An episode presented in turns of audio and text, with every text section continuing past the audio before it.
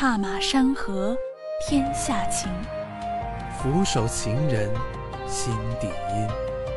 他的转角是远方，他的转角是故乡。下个路口，这些兜兜转转的人们披星戴月，带着一身的故事，来到解忧杂货铺。他要茶，他要酒，各自芳华，或温情，或冷眼。这些点点滴滴的心事随风入夜，携着过去感触和未来期盼，荡在铺子里。前人留下的感叹，沉淀成解忧杂货铺的茶香。身边事的倾诉。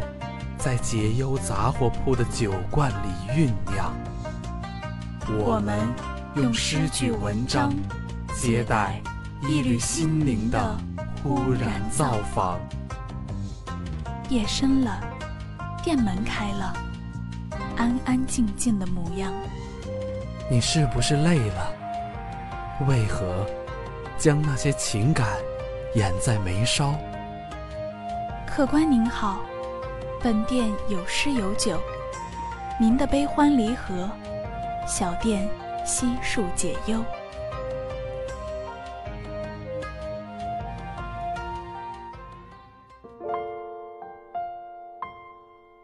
时间在不经意中流失，高三很快来临，原本就紧张的重点班，此时更是充满了硝烟的味道。老师不再有多余的调节气氛的话语，同学下课也在课桌前学习或者补觉。我有点紧张，有点迷茫。我发了疯的熬夜刷题，好像这可以缓解我的无助。上课走神的时间也越来越长。有时看着简单的题目，我也会算很久都算不出来。我开始怀疑自己的能力，他担忧的眼神无形之中加剧了这种紧张。是啊，他那么优秀，我奋尽全力追赶，却只能远远地望着他，望着他奔向触不可及的远方。自从上了高三，我不知道他每天都在想什么，精神越来越差，时常皱着眉头。眼底的黑眼圈越来越大，我很担心他，却不知道怎么办。有时给他讲着重难点，他就盯着那处空白走神，我只好一遍一遍重复。我想，也许是压力太大，不适应吧。她一直是一个独立的女孩子，我相信，她可以调节好自己。第一次月考，加油，我的女孩。第一次月考在紧张的氛围中悄然而至。我一直在考场外深呼吸，尝试让自己的心平静下来，效果似乎微乎其微。我伴着铃声坐到位子上，看着一张张雪白的卷子飘过，脑子瞬间一片空白。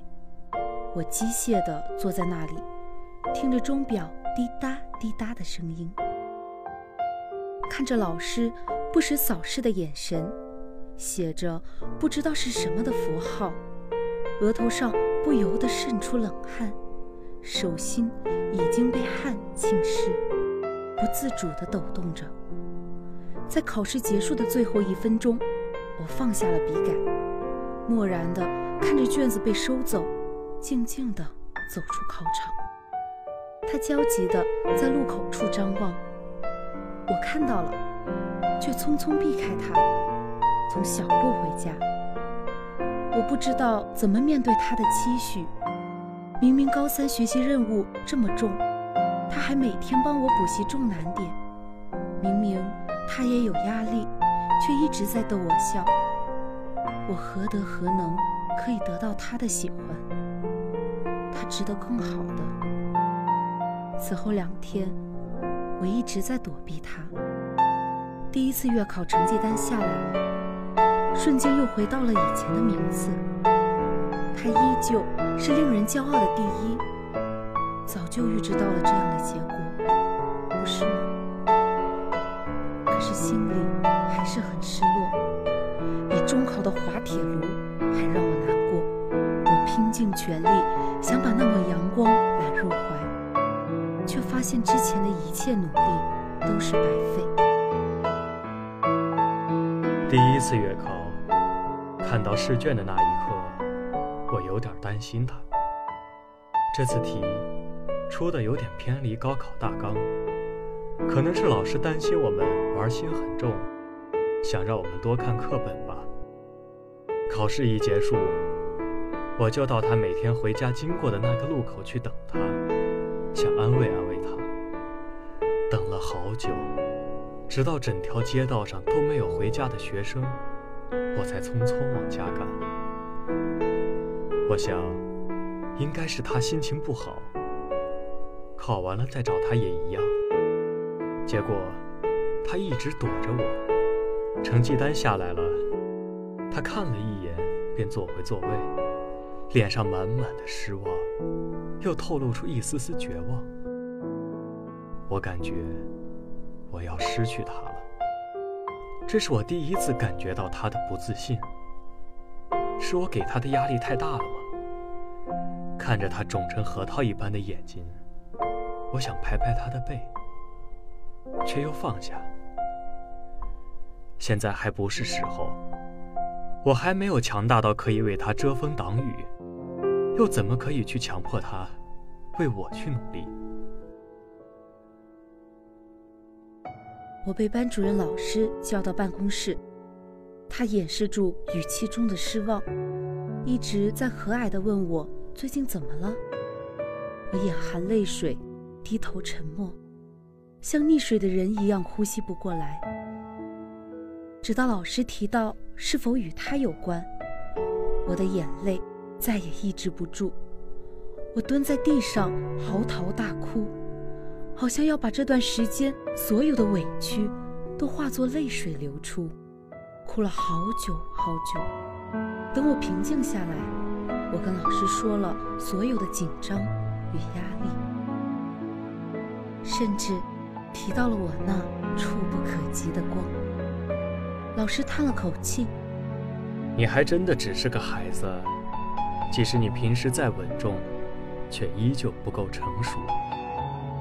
你自己已经足够优秀，别给自己太大压力。把那些未知的可能交给未来，不好吗？”老师一直看好你们两个，以为你们会一直进步，成就一番佳话。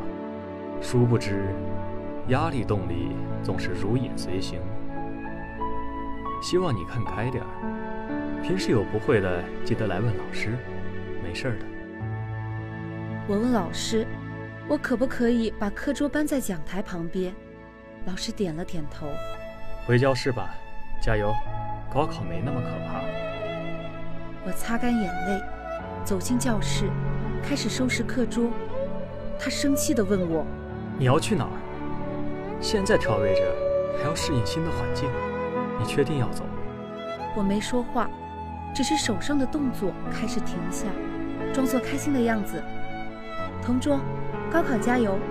我要去讲桌旁边了，在那里我可以更加集中精力，不是吗？别担心了。我会照顾好自己的。他站起来帮我把课桌搬到前面。此后，我们好像最熟悉的陌生人，彼此之间只剩下精神上的支持。我每天沉浸在学习中，什么都不想。他好像冷酷了好多，打篮球的时候都没有了曾经肆意的笑容。她一直都是乖乖女。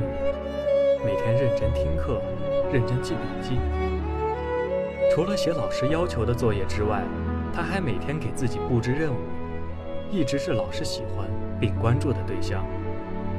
班主任把他叫出去谈话，我想了很多，应该会问这次月考失利的原因，应该会问他的心态，也应该会问，是不是我打扰了他。我突然间有点痛恨自己，为什么还是不够强大？我放在心尖上的小姑娘，如果不是为了我，又怎么会给自己这么大的压力？握紧的拳头好像有血丝，指甲已经划破掌心，我却感觉不到一丝疼痛。他回来了，感觉精神好了很多，我暗自庆幸。转头。却发现他竟然在收拾课本。那一刻，我的思维一片混乱，野兽控制了我的大脑。是他要放弃我了吗？我迫不及待地想得到他的求证。他开心地说：“是要搬去前排而已，那里更有利于他的学习。”我想质问他：“难道在我身边不利于学习吗？我干扰到他了吗？”我不敢问出口，生怕这样的话语伤害到他。我亦想给自己留一线希望，不想这份感情因为不理智付诸东流。我帮他搬课桌，看着他认真的身影，我想，如果他还有一丝喜欢我，我愿意用全世界换他的笑颜。没有他在我身边，似乎连空气都是冷清的。没有什么可以唤起我的热情。我每天都在想他，晚上担心他回家不安全，一路跟随，直到四楼最右侧那盏灯亮起。早上，担心他不吃早餐，每天都抱着牛奶去上学，小心翼翼地趁同学们不注意。搁在他桌子上，就这样，一天一天过去。高考如期而至，我知道，我们都已经准备好了。时间在一天天的倒计时中过去，最后一天了。我抱着厚重的课本走出教室，看着从窗户抛下的一张张试卷，一张张演算纸。想到明天就要上考场了，心里不再是紧张与无助。我知道，有他一直在我身边。晚自习，他默默送我回家。早晨，桌上总有一瓶热牛奶。实在不行，我复习一年。错过这么好的男生，多天理难容。我挂着满满的笑容迈进考场，仔细的审题，完成我最满意的一份答卷。终于考完了，我迫不及待的回家，打算明天约他出来。我等不了了，明天我就去告白。高考结束的那天，我匆忙回到家，拨出那一串早就熟记于心的号码。震动声响起，每一声都是煎熬。终于，他接起电话，我向他发出邀约，明天到操场见面。我有话对他说，他爽快地同意了。我找出那串在书店捡到的手链，握在手中。明天，我要去告白。故事到这里就结束了。剩一个结局，我们一起描写。爱情需要留白，生活亦然。保持积极向上的精气神，去迎接明天的朝阳。在对的时间，对的角色，让你的世界变成粉红色。一首有点甜，送给每一位听众。希望大家生活多点甜。今天的解忧杂货铺到这里就要和大家说再见了。感谢导播母亲，感谢编辑默默，我是播音默然，我是播音初华，我们下期节目不见不散。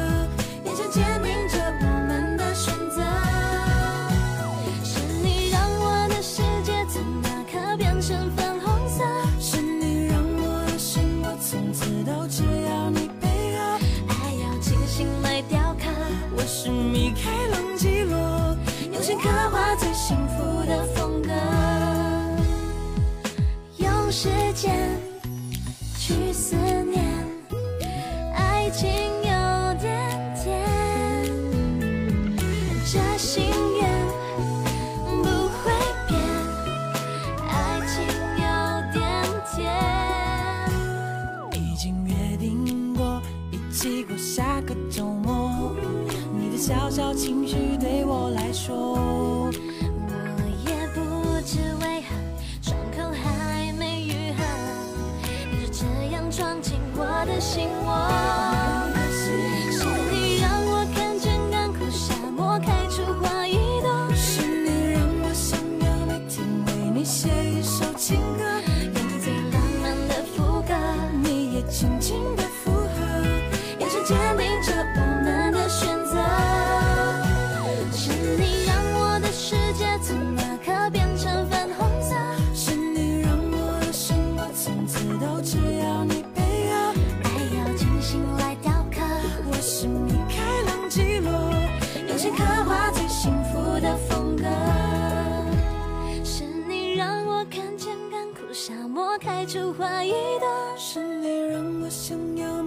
为你写一首情歌，用最浪漫的副歌，你也轻轻的附